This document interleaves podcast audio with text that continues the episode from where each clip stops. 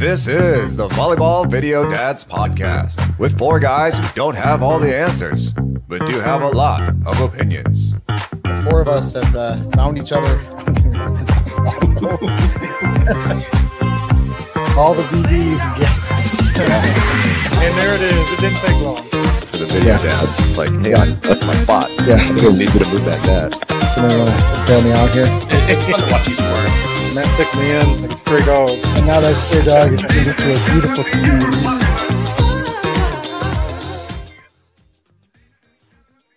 Welcome, welcome, welcome to another Welcome. video volleyball. Travell. didn't didn't think about that one before. You like it? yeah, you it look work. It good. looks good. You look like a DJ. It's, Get some welcome everybody techno- to another. Get the techno music going, man. Yeah, yeah. Drop some beats for us. We can have some fun tonight. Yes, sir. We are we are four dads with a lot of opinions tonight, and we're going to be talking about some cool stuff tonight. So I'm I'm really excited to uh, get into this this this episode. Uh, but before we do that, uh, how's everybody doing? Good, man. Good to be Doing back. great. Yeah. Club Good. season is almost here. Yes, it is. I Yeah, am super back. excited about club season this year. High, high school season is over. hmm Yep. We uh, we had a I was gonna say we Not, had one, not, but I, right, I got- yeah. not you. You guys are Not- still. I mean, but for if you're talking like overall, there's still local teams that are still playing. Obviously. yeah, you guys are But- still but in no, sectionals, our high right? school, they're done. Well, the one that we will eventually go to, they're done. But um, there's still plenty of other high schools that are that are So you local guys that haven't are in had state championships in Texas, correct? Uh, no, history wise, don't get me to line. I couldn't tell you uh, history. I can tell you about a, a couple of teams, but uh, again, like I said, I'm not from. No, but I mean, is it going on right now? Is it Yeah, uh, not the still where they haven't made it to state yet, so there's still regionals going on. Got it. Yeah. Um, so, but as far as like our personal high school, the one that we would attend, Mhm. uh, yeah, they they lost to a, another local team yesterday Got in it. the regional quarterfinal. Correct me, Jim. Right? You got me, man. I, Uh, I, we'll call am it regional following our school's quarterfinals. team. That's yeah. right. We'll- we'll call it regional and then there's quarterfinals. regionals, and then there. Regional quarterfinals, I think, uh, was played, and uh, so there should be one or two more games before they go to state. So Awesome. going good. How many, now, for good. Texas, how many how many get to go to state? Do you guys know? Just out of curiosity, I, I haven't haven't got a gotten. Clue. because in Well, I haven't Wisconsin, made it to high school ball yet, three. so Yeah, Wisconsin, there's eight. So out of I- 252 teams, I think that's Division one through I four. think one per region. Wouldn't that make sense? I think I how that goes. I don't know. guess. Yeah. I, I'm. I should. I gotta do some research. On that. I'll do some research. Imagine we have somebody that knows this. I, I have We- some opinions. Yeah, Yeah, we got- well, we got a lot of opinions. I think it's great. I think, I think it's great. We had uh, so I had the uh, the, the uh, privilege to be able to go with the uh, local team that we have here, uh, who won state last year, uh, and went with a 37 and one record into state this year. Uh, went to the finals, and it was a five set match. It was, was the best volleyball I have ever seen. Ever. Ever ever seen. It was awesome. Wow. And you got And- some years too, man. What's that? Uh, You mean Yeah. you mean in person? Because that Nebraska Wisconsin national championship Yeah, match was Yes. this was pretty pretty amazing. I'm not gonna lie. they were down. They were down. They lost the first two sets, and they came back and won the second two sets, and then they traded points for the last. It was, it was awesome. Place was yeah. loud.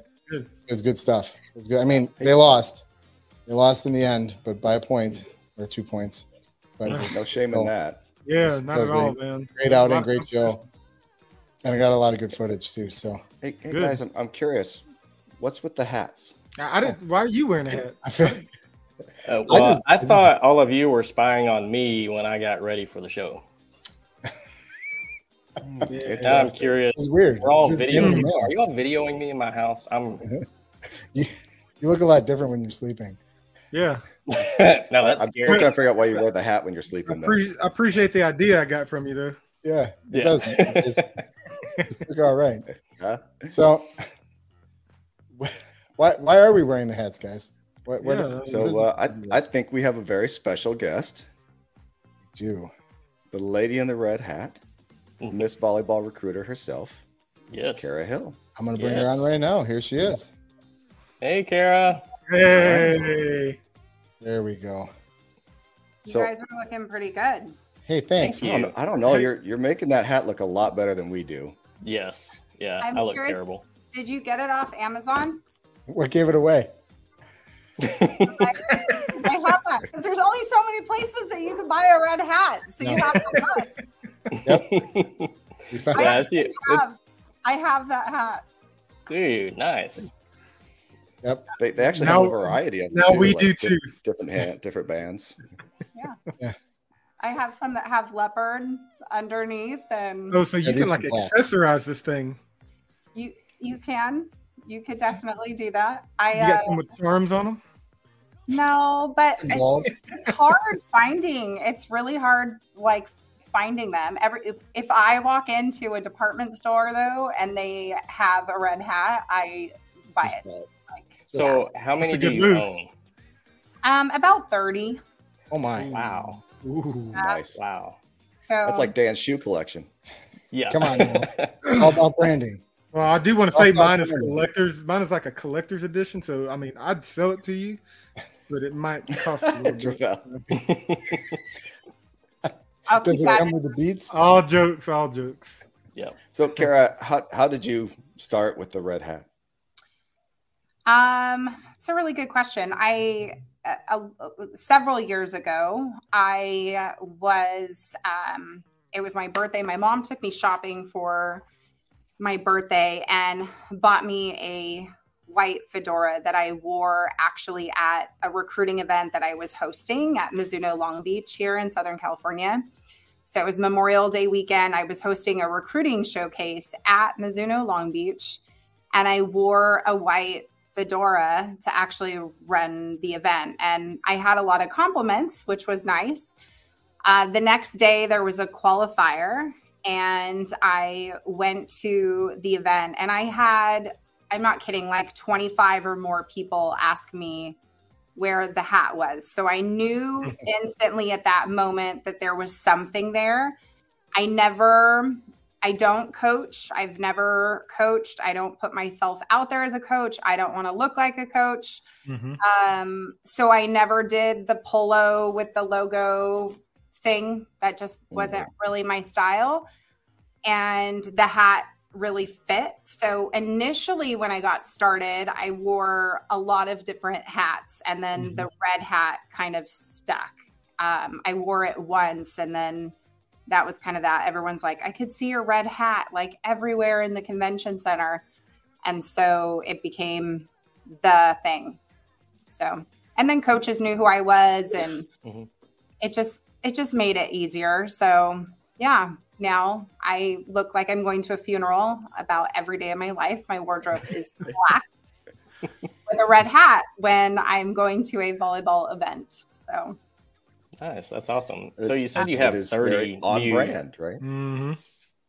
You, you said that you have 30. Do you buy them because you just like the different styles or do you just wear them so often that they, you know, lose their shape or whatever?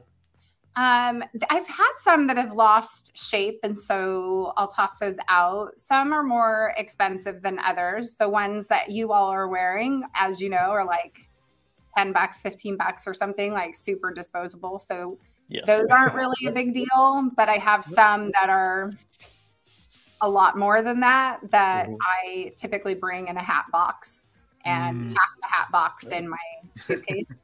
Oh, wow. Nice.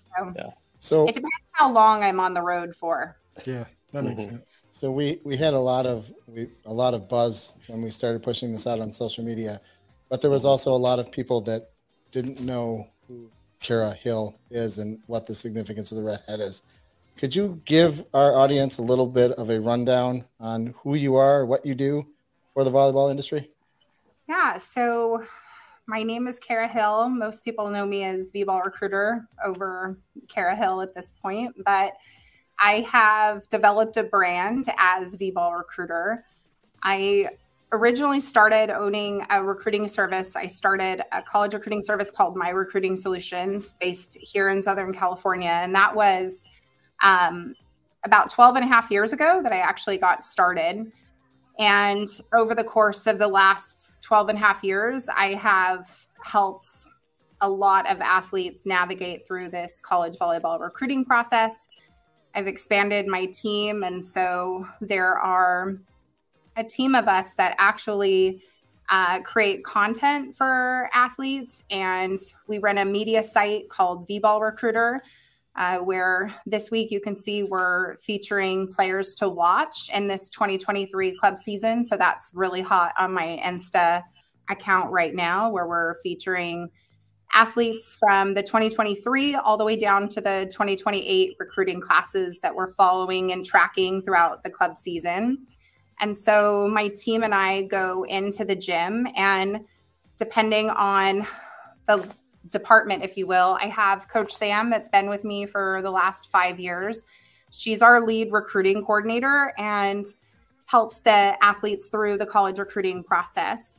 Um, she provides step by step guidance, counseling, and actually leverages her relationships with college coaches to advocate for players. And so when we get in the gym, we're talking to coaches and we want to know what their recruiting needs are um, and really where athletes might be on their radar. You know, are they in the A group? Are they in the B group? Does it make sense to make the investment to go to a certain camp or to get on campus? So those are kind of the questions that she's really focused on to be able to better help families understand where they are and really navigate the journey. So we prepare for, help them prepare for phone calls.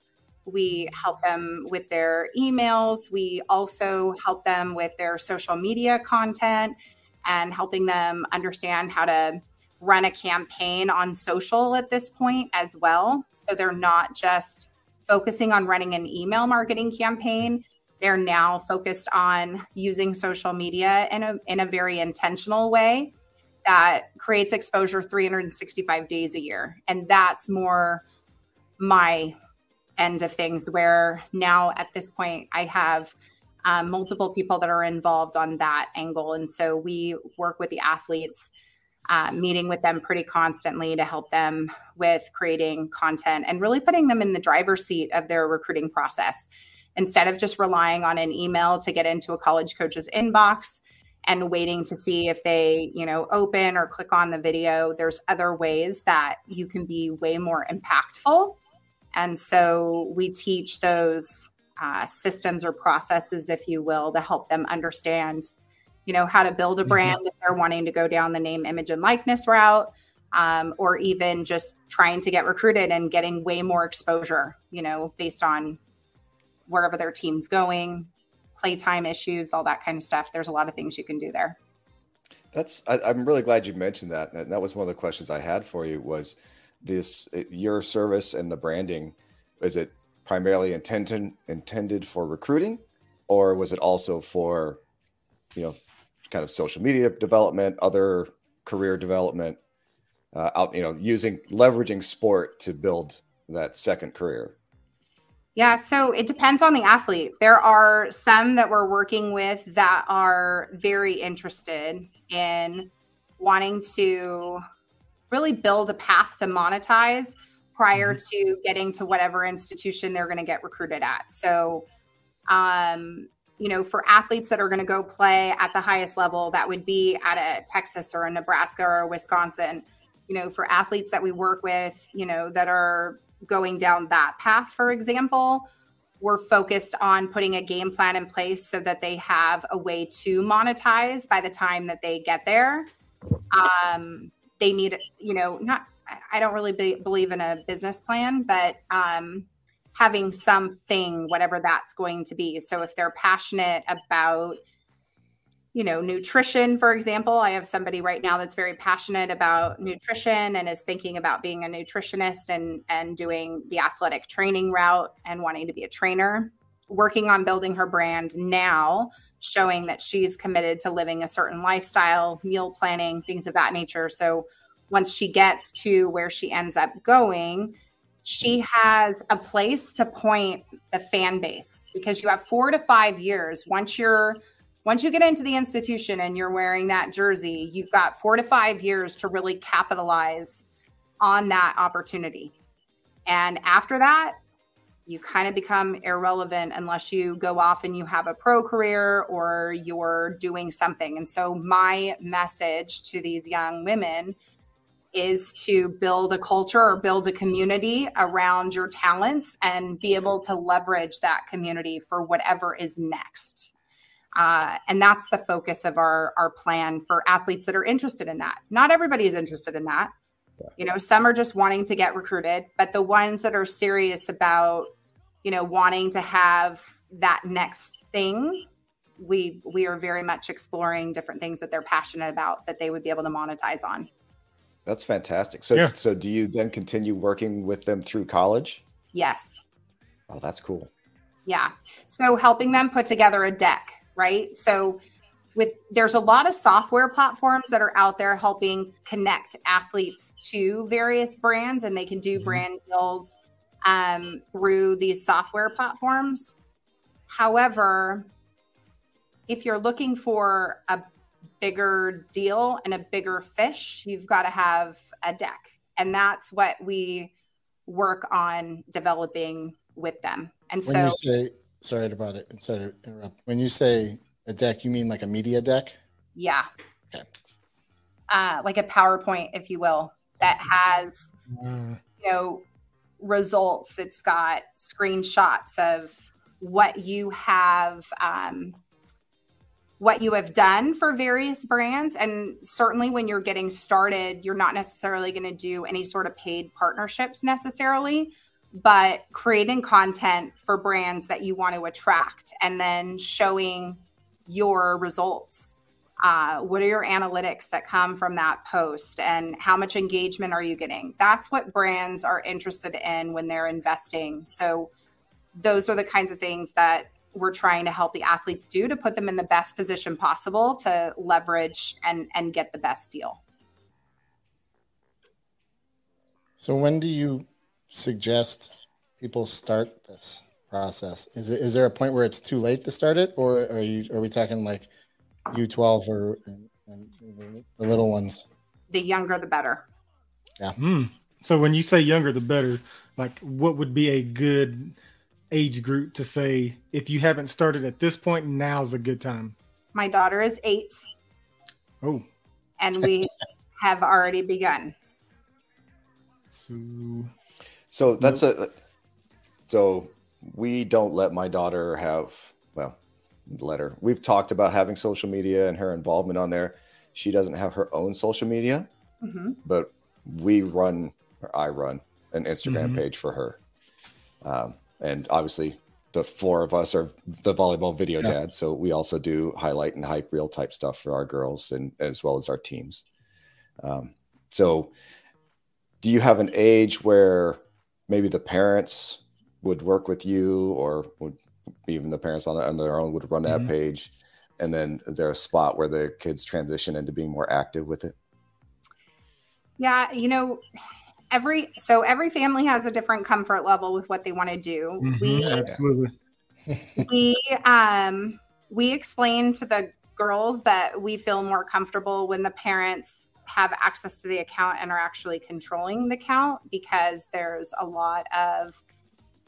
um, questionable characters that are interested in not so nice things about these young girls. So yes. I think you know having having involvement is really really important um, and having access so you can monitor everything when it comes to how we work with athletes and the families every every kid is different yeah, some sure. are like super into this like i have a couple that are really into creating content, love to be in front of the camera, you know, are all about it.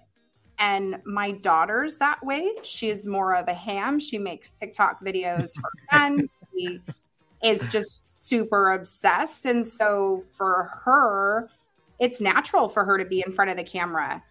One of the challenges with getting started if you have a player that's on the shyer side, we talk about ways to ways to create highlights and create content for that player that highlights them, but maybe highlights them in a more modest way where they're doing shout outs to their teammates, to their club, to their coaches, and finding ways to incorporate them in the content without having to make them the center of attention. So everybody's everybody's different, but you can come up with a unique style based on the personality um, of the of the player that you're trying to work with. Is there a platform that you would recommend for volleyball parents to get their kids involved in? I mean, there's a lot of them out there. I mean, would it be Instagram, TikTok, and Twitter are the three most important and most powerful platforms right now for recruiting, for building a brand, all of the above. Like those are the three that you should absolutely be on. So on those three, um, would you rec- is there a way that you would suggest separating the type of content you put on any one of those individual platforms, or would you suggest putting the same content on across all platforms? They're using the same content, the same Yeah, video over three platforms. Is that what you're saying, Travell? Yeah, yeah. Like, would you make like specific content for Instagram, like videos or stuff like that? And would you do something different on Twitter that you wouldn't do on Instagram? And same thing for TikTok. For uh, would you make would you do content differently on TikTok because of the platform compared to what you do on Twitter and Instagram? Yes, you make content that's native to the platform. You Okay. have to put yourself in the person's shoes that's really on the content, you know, on the platform. When we go to TikTok, we're going there to be entertained. Mm-hmm. And so the content that you are putting out needs to be entertaining. Um, the things that you can do with video highlights on these platforms is different than what I would recommend that you're putting out on YouTube and sending an email to a college coach. Yeah. You're doing things that are for engagement and for interest. And so there are definitely different ways to film um, and then to break down the video and then to use that same you can use the same pillar of content and you can use it across different social platforms. But the absolute worst thing that you could do is create a post on TikTok and then share that same watermarked video onto Instagram Reels. Yeah. Like your account will be punished for doing that. Yeah, those uh, that that was a great call out because those um, platforms, uh, Facebook is the same, right? They will demote or you know suppress, if you will, Mhm. content that's linked from an external site. So, like you said, you have to Especially do YouTube. what's Yeah. native to that service, that platform. Yeah. And it's funny. It's funny you say that now because I'm finding posting a lot of short form content across. You can see the ones that you copy and drop from like TikTok or Instagram, hmm the other ones, and I've done a lot of testing on that. You can see it over this last week. Which ones are the the ones that are I upload straight from uh, from to the website from my phone Mhm. or from my it get it gets more it gets more views right off the bat versus the ones that I take off of TikTok and put onto let's say Instagram or vice versa. Yeah, I think I've So- experienced some of the same. So, um, yeah, that's a good tip for me because I know I've done that one or two times where it doesn't quite what I'm using the original post like for one of the platforms either it won't upload it or it says that it's co- music's copyrighted or something like that. So uh, I've done something similar to what you're saying, Dan, and Mhm. uh, you know, and but that goes to what kind of what Carrie's saying is is making that content native to that platform, Yep. which kind of could help alleviate all that. Actually, It's more work though. it is, but in the end, I think it's worth it. Uh, and so, That's what that's what Kara comes in, I, right? that's what I was gonna say. That's what Kara's for. get you a I mean- Kara. So um, it it reminds me. I, I'm big into like uh, YouTube metrics, and I follow a lot Mm. of people and and uh, like Think Media. I'm sure you've you probably heard of them on YouTube, right? Um, a lot of their their ranking academy. Uh, so I love learning about the algorithms and how those things track. Um, your your team, your company sounds a lot almost like a, a channel manager uh, for uh, YouTube talent, but obviously you're you're probably brand management would be closer, but not not describing you entirely because you do a lot more than just brand management. Mhm. It it all depends on the particular athlete and their buy-in to the process. Like I said, some are more engaged and interested than others. We figure it out really quick. And as soon as we figure out who's bought in and all in, then you're paying a lot of attention to everything that it is that they're creating and that they're doing. And we're um, really helping to inspire and motivate that that athlete. Some athletes kind of think from the get go that they want to do it, and then they start doing it and they start spending. I mean, this takes a lot of time.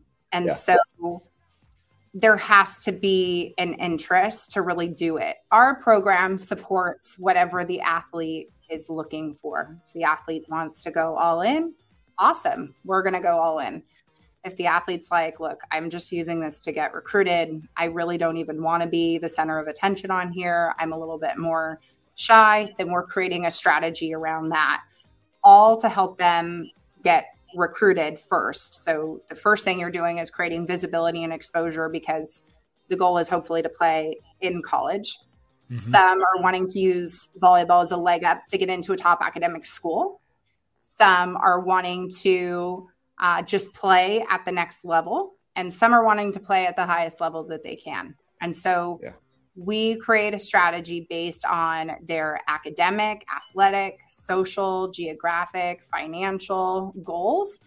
And we create a strategy based on what their buy in is. And we've had a 100% success rate in the last 12 and a half years I've been doing this. All of our kids have had multiple Wow. offers to play at the next level. Um, you know, and it's part of part of what makes us good is really really trying to understand what the goals are with the family and Mhm. ensuring that we're providing the necessary support to help them reach that goal. So we don't push we don't push brand building if you're not into it, that's okay. You're not going to do it. I'm not going to convince you to do it. Like we want you to do what you're comfortable with and create a strategy around that. We can be successful no matter what it is that your buy-in is. Some are super enthused and some are less.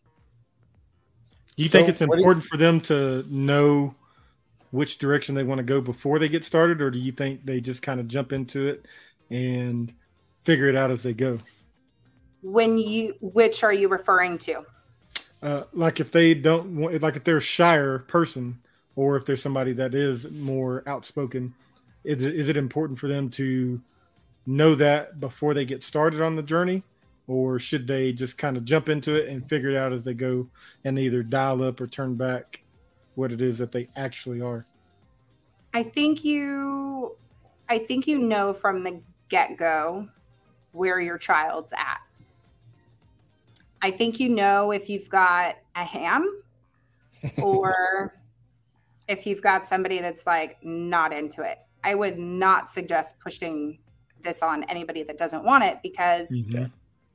if you're good at content creation, you know, things can go viral. And I have a video that I posted last week that has 18 million, almost 19 million views on it. Wow. From- That's awesome.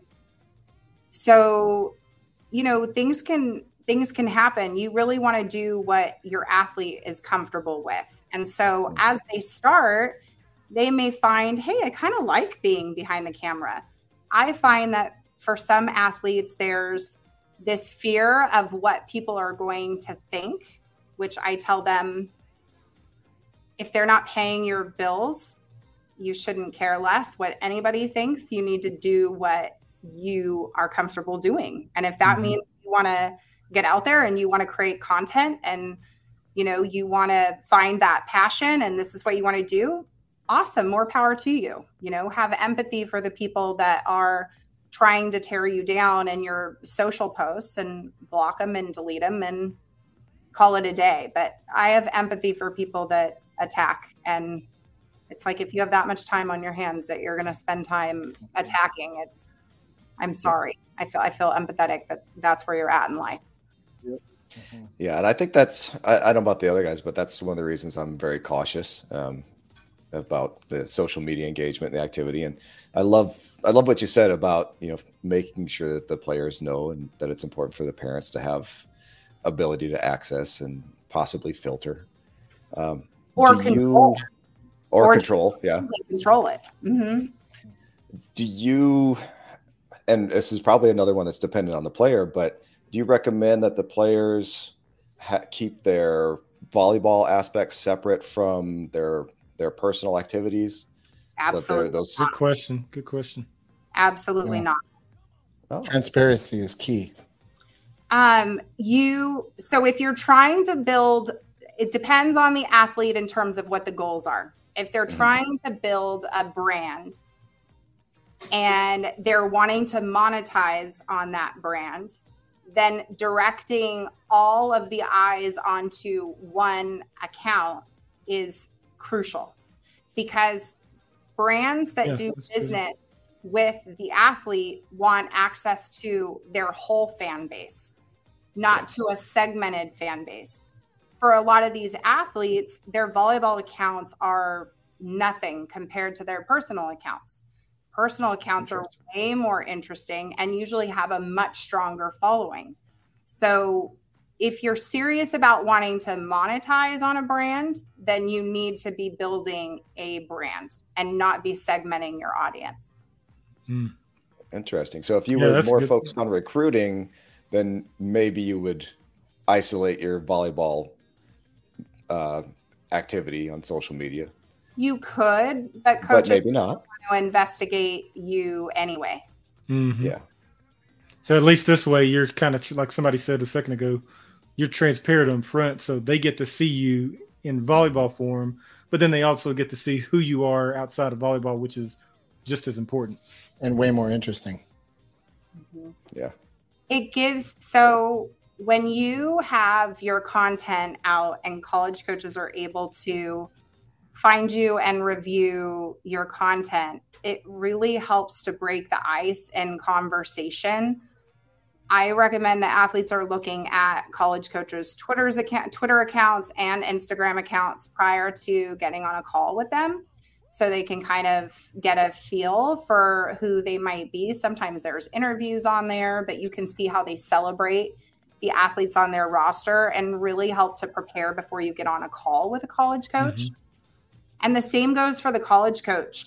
You know, if they're trying to, if, especially if you're somebody that's a, a top recruit for them, if you're somebody that they're prioritizing, they want to get to know you. They want to build that relationship. They want to know who they're bringing into their program because their culture is so important.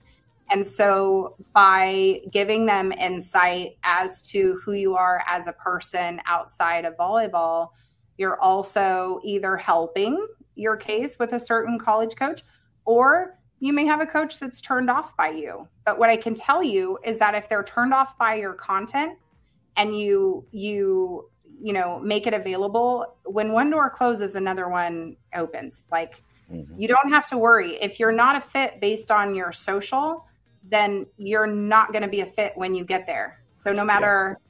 How great the conversations are as you're going through the recruiting process, the reality is that when you get there, if they didn't like who you are on social, they probably aren't going to like who you are as a person, which means you're probably going to enter the transfer portal anyway. good point.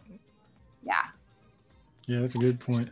Yeah, so I'm really fascinated about how how you utilize and leverage the social aspect of things because again, being the video parents, uh, we hear all the time about the type of video content you would send to a coach for recruiting. You know, 90 seconds, two minutes at tops, you know, to highlight the most important skills first, et cetera, et cetera. And so, can you can contrast that for us about those videos versus the social aspect of, of things and how Mhm. they how they work together and but work differently. Well, the content that you're creating on social is meant for engagement. It's not necessarily highlights for recruiting. It helps with your recruiting, and those highlights can make an impact. But the reality is, when the audience is on Instagram, you know, you're sneaking into that coach's life, whatever. So you have to think about it. What what is the mindset of the coach that's on Instagram, right? And when they're on Instagram, they're on there, you know, searching through just like all of us, right? Mhm. But our mindsets are different on each platform. So if you're going to get somebody's attention, your content that you're posting is meant for attention. There's some things that can be interesting that help you stand out that you know, would you do slow motion video in your highlight reel that you're putting out on YouTube and emailing? I wouldn't recommend it. But could you do it on your social post because it is more interesting and provides something different to, you know, the audience? The post that I got that has over 18 million views from last week is slow motion.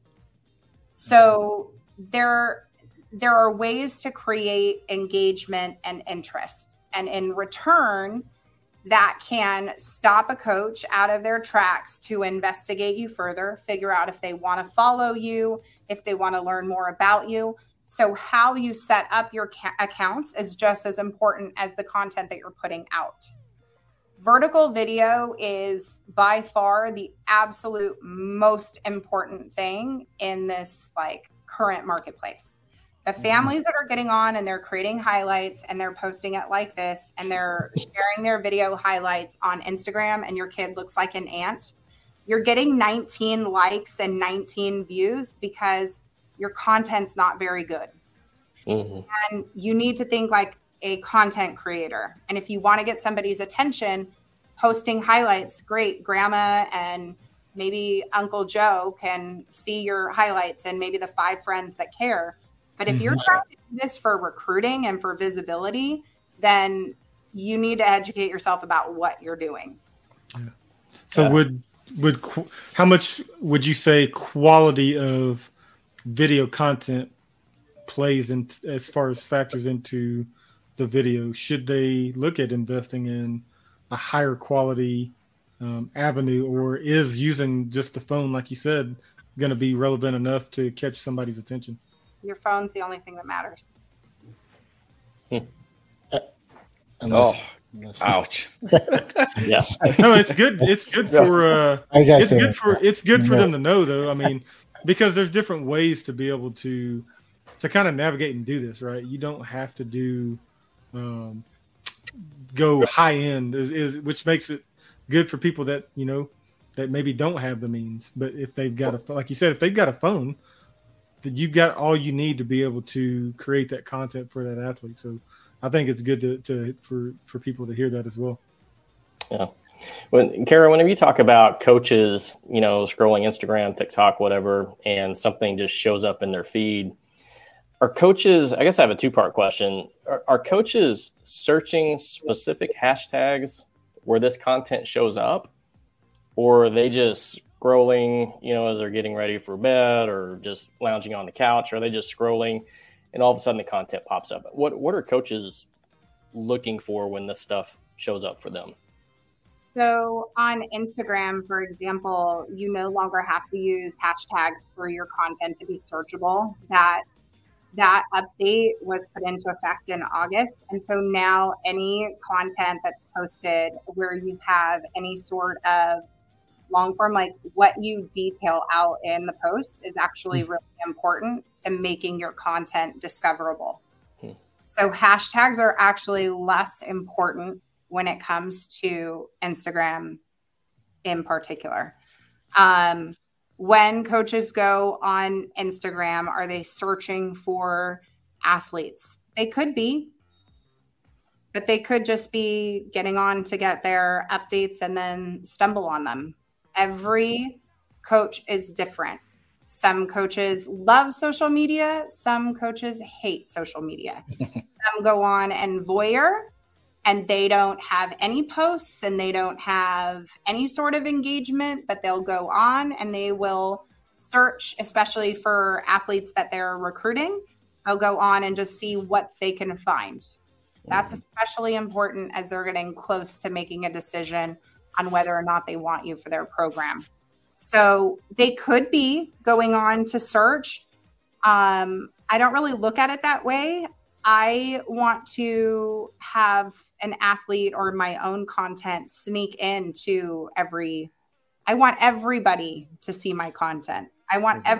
everyone to see my players content. So you you you make content that's good enough that ends up being shared that ends up being interesting enough that they can't avoid not seeing it. Mm-hmm. There's even ways to run advertising to specific college coaches that you want to run ads against to make sure that they see your content. Mm, nice. How many uh, clients, how many athletes do you generally work with year over year? About 200.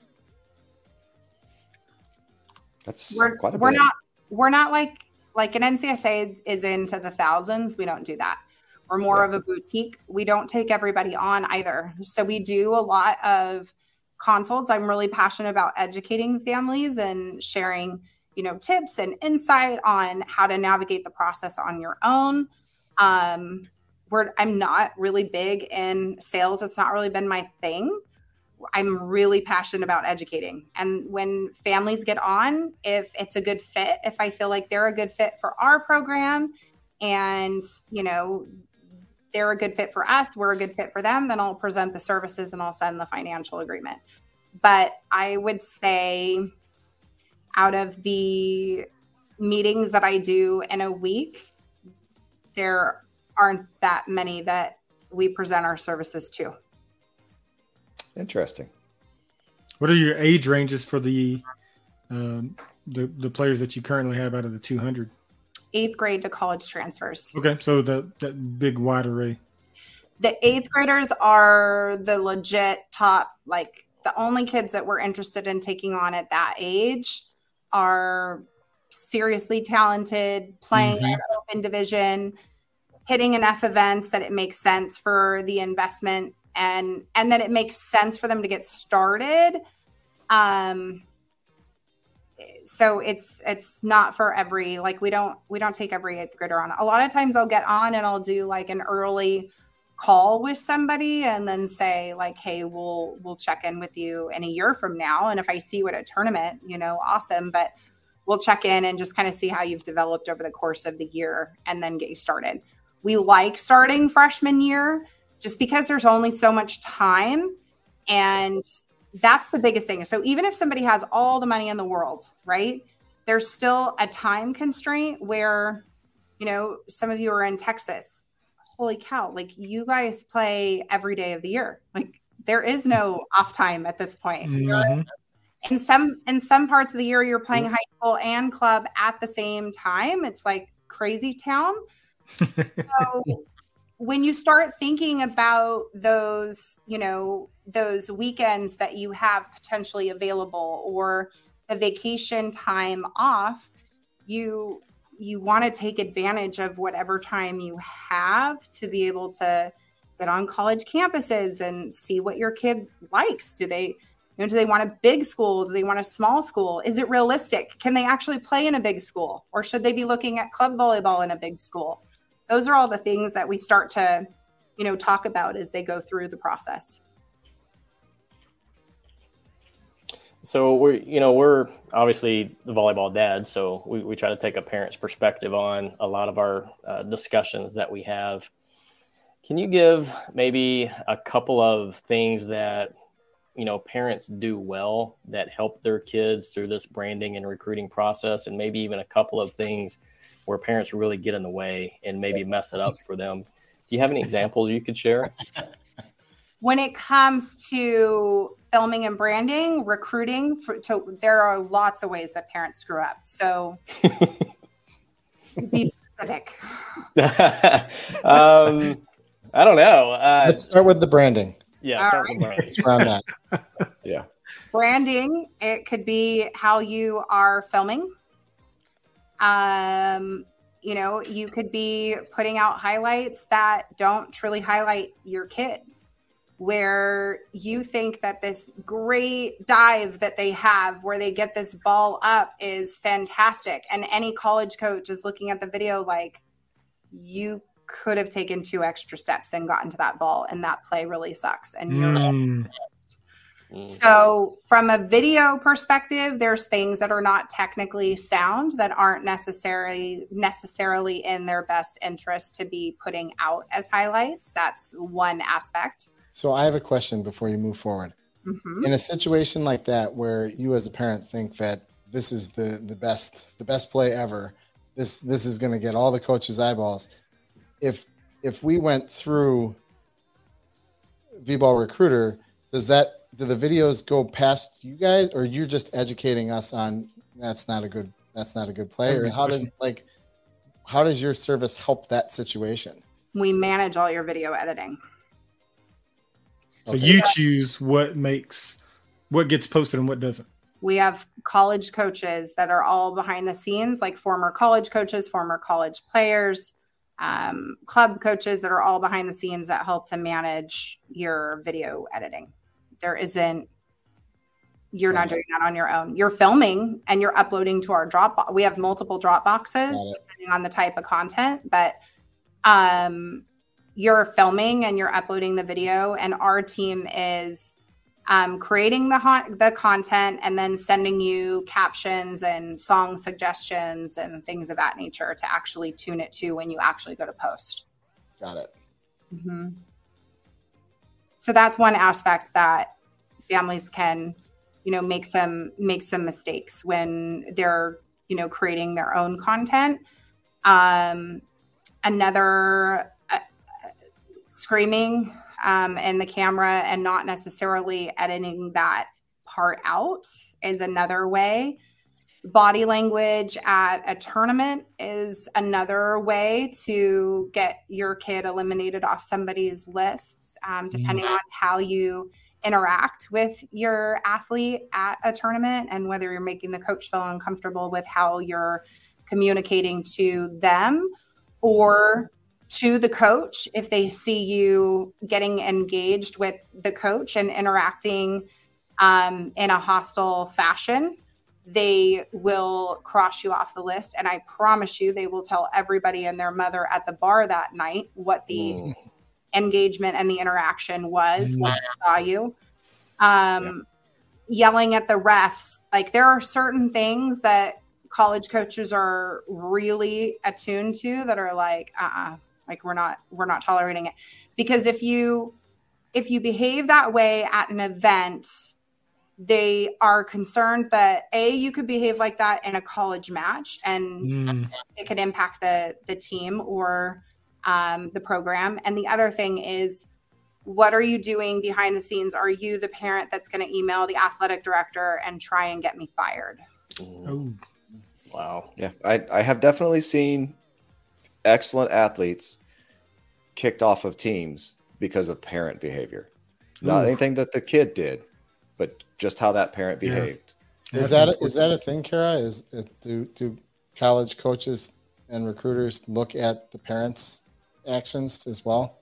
A hundred percent, especially Yeah. this day and age.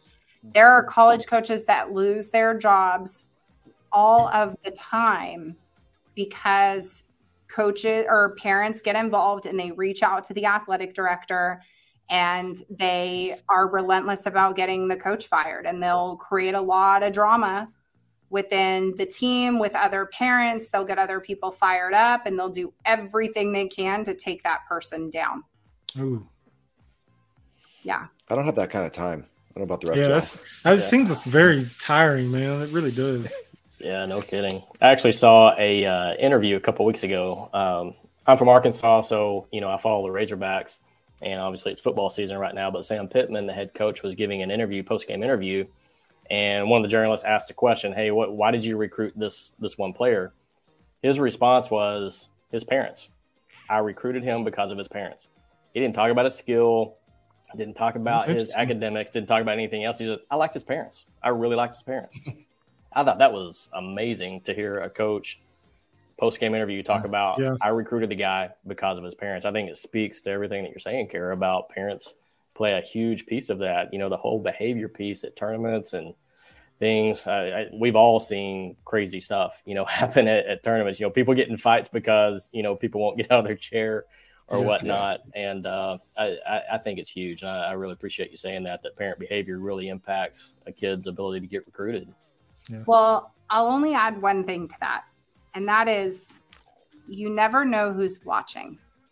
Mm-hmm. There are college coaches that have young children that are playing. So even fourth graders, fifth graders, sixth graders, you could be in the gym and you've got a college coach that's in there that has an athlete that's playing. And usually they try and keep to themselves. Um, I know some college coaches don't, they, they tend to distance themselves a bit from the families and don't necessarily want to, you know, build those connections. But then there's other athletes that um, you know other parents who may have played in college that are super close friends with college mm-hmm. coaches mm-hmm. our volleyball community volleyball is a lifestyle sport and so the diehards that are coaching um, tend to stay in close contact with former teammates and you know it's a it's a, even though it's a really big community it's also a really small community and so I can't tell you how many times I've, you know, talked to families that are friends with certain college coaches and they will ask those parents questions about certain players in the gym, especially during the quiet period or the dead period when they're not able to get in the gym and do any recruiting. That doesn't mean that they don't have somebody else that's like, oh, hey, you know, by the way, I caught so and so, and holy, yep. you know, that parent is insane. Like that kind of stuff happens all the time. You just never know who's watching. You're always yeah. on a stage. Keep that in mind, boys. Yeah, I mean, so, I mean, I'm always for, for everybody because and so like, what would you, what would be your biggest tip on avoiding issues like that for parents who are, let's say they decide to make this jump into the whole um, athlete branding deal with their kid or their athlete what is what would be your number one advice to keep any of the negative um, things that might come from parent behavior? Well, um, I think first, you know, figuring out if your kid's really all about this and they really want to either be recruited or build a brand, making sure that it's being led by them, that they actually want this, that you're not doing it for them, that they actually are are bought in and want to you know go through this journey and this process. Because you you won't be able to convince them. They'll have to make that they'll have to make that decision themselves. Um so i think the biggest thing is just making sure like are they are they enjoying the game? Are they you know are they really wanting this and and not not to say that you know, when they have a bad day or they have a bad practice and they get in the gym and they're like, gosh, I just, I suck. I'm not playing very well or I can't do this. That doesn't mean, you know, just say, well, let's give up and let's go do something else. I think, I think there's certain, you know, um, ways that you could be very encouraging and, you know, allow them to vent. But as you're allowing them to vent, I would say listening and really listening to them um, not necessarily offering solutions right away, just allowing them to talk. And then being very careful with your words. Because a lot of times when it's our kids, you know, there's times that we react emotionally, but just understanding there's always two sides to every story. There's perspective that, you know, is certainly needed when kids are frustrated and getting in the car on the ride home from tournaments and things of that nature. So I think just you know, being a good listener and allowing them to vent and being really encouraging. Like, hey, it's a bad day, but guess what? Mm-hmm. Tomorrow, you know, you're going to wake up tomorrow and we got a whole new day and we're going to put one foot in front of the other. Um, I think those are the ways that you can, you know, avoid running into major issues is doing it for the right reasons, maybe. Yeah. And Kara, out of curiosity, So two questions. One was uh, you've mentioned athletes, so you haven't been specific with boys or girls. Do you what percentage do you have split between the two? Oh no, I only work with girls. Oh, okay. Oh, I was looking at your I was looking at your website. Oh, because there's a so there's a guy Kevin Pratt who is a writer on the boys side, oh. and he is a. Gotcha writer and a um, college recruiting coordinator, and he is starting his own business. And so I'm been mentoring Kevin and been doing everything I can to support him and his efforts and do what I can. I love I love volleyball. I love our community. So any way that we can grow the game and grow the effort like is awesome. So um it was a cool way for him to kind of dip his toes into starting his own recruiting business. And I'm like, hey, more power to you. Like, I'm happy to help you out. So, yeah, yeah that's great. Boys, boys volleyball is is a whole different sport. Dan got to watch some at, oh, yeah. at State in Wisconsin this past week. Yeah, it's they're, they're it's, totally it's fun. Which is insane. It, there's so uh, much. There's so many more levels of deal that you can do with the boys than girls. Yeah. And, and Kara, the other question I had uh, on along those lines, um, or along your services, have you seen girls come out of your service and kind of uh, lean into content creation? Like I said, they have to be interested and engaged in it. Um, it's that- too new. It's too new for me to to tell you at this point. Um, I only started really pushing branding, I would say, in the last couple of months. And, and I'll explain. Several years ago, I've always kind of been ahead. I was building websites for clients several years ago, and I was working with a graphic designer who was creating custom logos, and we were doing all this work. And the girls were just not all about it. I was just way too ahead of the times. And so um, so I kind of pulled back. And this time, when the legislation passed for NIL, I kind of mm-hmm. sat and waited. And I thought, let me just wait and see like the articles start to come out and you know see what happens. And now I got to tell you, like over the last few months that we've been doing it, um, we only have a few that are like pretty serious, and it really has led me to wanting to empower and educate these young women. But um, at this stage of the game, I'm starting, I'm doubling down on my own brand and starting mm-hmm. to expand on my own brand rather than trying to convince an athlete that this is what they should do. Yeah. Um, you have to really want it. It takes a lot of time. All word you used earlier was that yeah, the, the word you used earlier was intentional. Uh-huh. Right? This stuff does not happen by accident. It nope. is intentional, and like you said, it is a lot of work, uh, mm-hmm. which is why you exist, right? That's because if it was easy, everybody would do it. And they absolutely they everybody would wear the red hat. Yeah, um, I'm relentless, and I have a drive that most people don't quite understand. That's just you have to in social and yeah. it's and it's ever changing just like you mentioned with the instagram the hashtags changing the mm-hmm. algorithms are always change. it's always evolving so you it's amazing to have somebody like you to shepherd uh, athletes through that and through that Absolutely. environment those different platforms yeah mm-hmm. thanks for that yeah, I have uh, a uh, I have a different kind of question, if I may. Uh, you said that you're relentless, you know, so I can imagine, you know, you're at these tournaments, and there I go, talking on my hands again. Sorry. I, I got to put those down. They start disappearing. uh, but you know, you go to these tournaments, you're around all these people, you're in these different environments. So I read on your website that you're introverted. I'm also introverted, and uh, you know, for me, uh, well, I'll tell you about mine later. But I'm curious about for you, you know, when you're relentless like this, you're at these tournaments, you're meeting all these people, all these face-to-face engagements. How do you recover?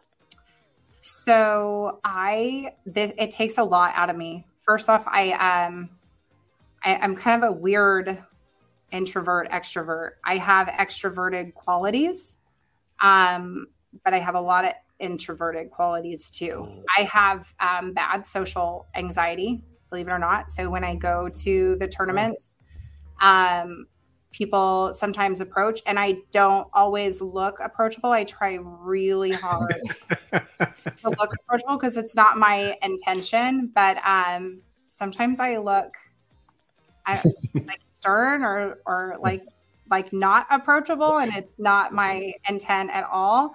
Um sometimes I'm like super sweaty and like really nervous and just, it's uh what happened after COVID, it's starting to lessen. Um, I felt like it started to get a bit better this past season, maybe by March or April. Um, at the beginning of the season, I was having a really difficult time. I my brand grew tremendously on TikTok. And so there were so many young girls that were coming up that were wanting to take pictures. And I was so flattered mm-hmm. and and beyond humble, beyond grateful. I mean, to get to this place where people are super excited to see you is just like I can't even tell you how cool yeah. that is and yeah. how grateful I am. Um, but when they're coming up to approach you, like it can be a little, it can, it can, it's, it takes yeah. you back a little bit. and then um, kind of walking by and hearing like chatter, if you will. So it had started to really, it started to really freak me out. And then I would say like March or April last year, I started to really just kind of chill and relax. Mm-hmm. But by the end of the like by the end of the day, I am toast. Like it's exhausting. And when I come home from a tournament weekend, I usually can't take calls that next day. Yeah. Um, yep. It takes a lot out of me. I'm still working, but I won't necessarily get on the phone and take client calls and deal with that kind of stuff. I usually have to work on other other things just to kind of mm. cover a bit. Mm-hmm. So. Yeah, so Kara, you and you and I could hang out. There's a reason I'm the video dad, is so I can hide behind the camera. I, I, you sound when you were describing yourself, I was like, that's exactly what Jim told us like yeah. a year right. and a half ago. This is exactly how it is. It's funny. Yep. Mm-hmm. So. Yeah, it's Kara, I, I, work in sales, and when I first went into a sales role, I remember being at a huge convention. There's probably like 2,500 to 3,000 mm. people. And the first night is like a social gathering. And I'm sitting around with you know, my, my coworkers who are also working sales and we were having dinner and then the social event was going to start. And I remember I was sweating, not profusely, just sweating, thinking in about half an hour, these guys are going to get up and walk out into that crowd and just start randomly talking to people. And I'm going to be sitting over here like, what am I supposed to do? I don't understand this. And uh, it, it got me. And, uh, but, you know, like you, you know, you grew into it mm. over time uh, if you were to listen to the stories these guys share, they talk about you know the growth that I had, the way I started to accept it and grow into it. Still introverted. If I travel and I'm gone for three or four days and have multiple calls throughout the day, um, by the time I get home, I set my schedule up so that I'm in the gym by myself, hour and a half to two hours for the next one to two days, just because I don't want to be around people. I need to work this energy off even though I'm drained, I'm trying to work it off so that I can get back to being on the phone, scheduling those next face to faces, getting on the next Zoom call or, or Teams call or whatever. It, it's crazy uh, to, to do that. But uh, I just want to get your perspective on it because I read that on your mm. website and appreciate you sharing your, your story. Yeah. Alcohol is very helpful. yeah. That's awesome. Yeah, this, I had one yeah. other question in regards to like the um, the the tournaments themselves, the convention centers and the tournaments. Do they welcome you in with arms? Have you ever had any issues with with them not wanting you there, or having any issues with causing like confusion or anything like that with you know your fame? Um, I haven't had any issues about anybody not well, I mean, look, there's plenty of people that don't like me or don't like what I do. What? So what? I mean, that doesn't make any sense. That yeah, man. out the door. But when it comes to the tournaments themselves, I haven't had any issues about um, about not being able to be like in there or we, we haven't had any issues. That's good. But, there's there's there's a um, I, you know we always pay for our we always pay for our entrance. Mhm. Uh, there's some tournaments now that we have a media site. We launched the media site in April, which is new. So having the media site has been What is the media site? For those that It's- don't know? it's vballrecruiter.com. oh, I see what you're saying. The website. Yeah. So Gotcha.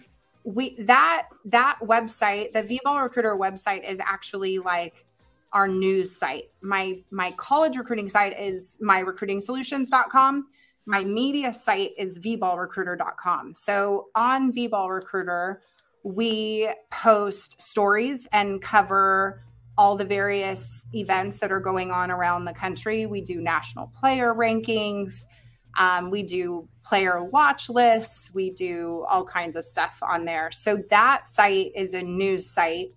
And Mhm. because we're content creators and we're going in and we're writing articles and we're doing video content, for the most part, the tournament organizers are stoked that we're there because I have such a strong following that Mhm. it helps them.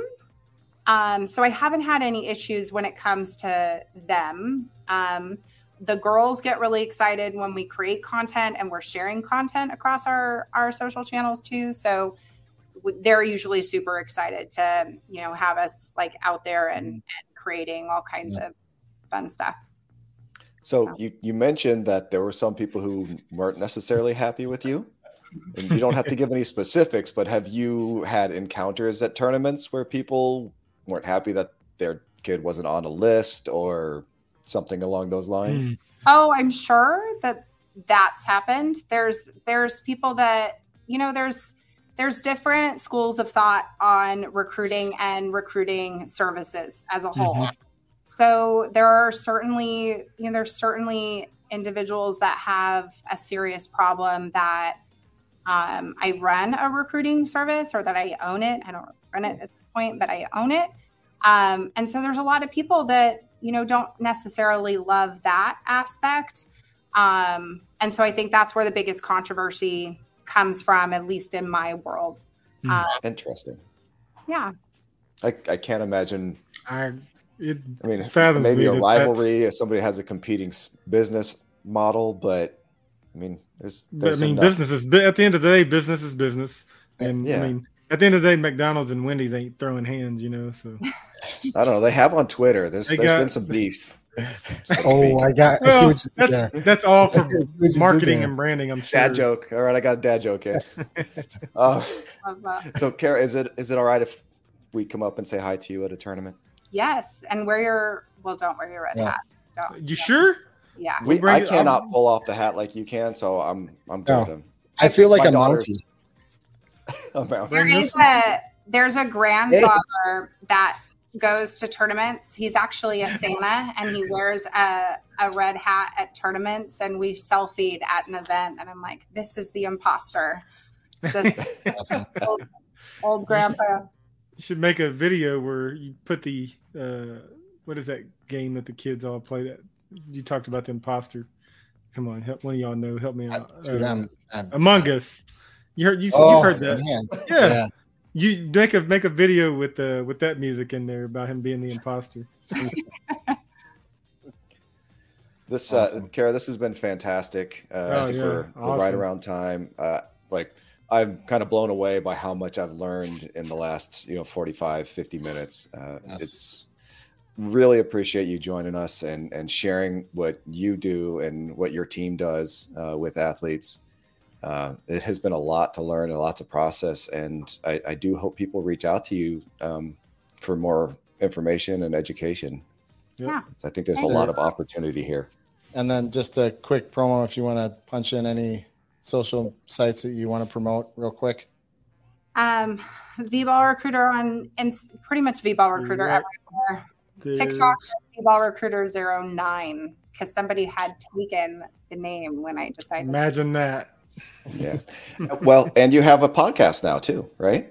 do. I have um, I have one under the hat, and then I have another one that's actually launching soon, um, which will be Lady in the Red Hat, and that is going to be on um, women empowerment. I'm actually going to be interviewing moms that are working Mm. moms that have athletes that may have been athletes, um, but also are juggling it all and like trying to find different life hacks. I've got three kids and I travel a lot. So um, I'm just going to go down a different path Mhm. here and expand. And yeah, I'm excited What was about it. that? What was that new one that's going to launch called? It's called Lady in the Red Hat.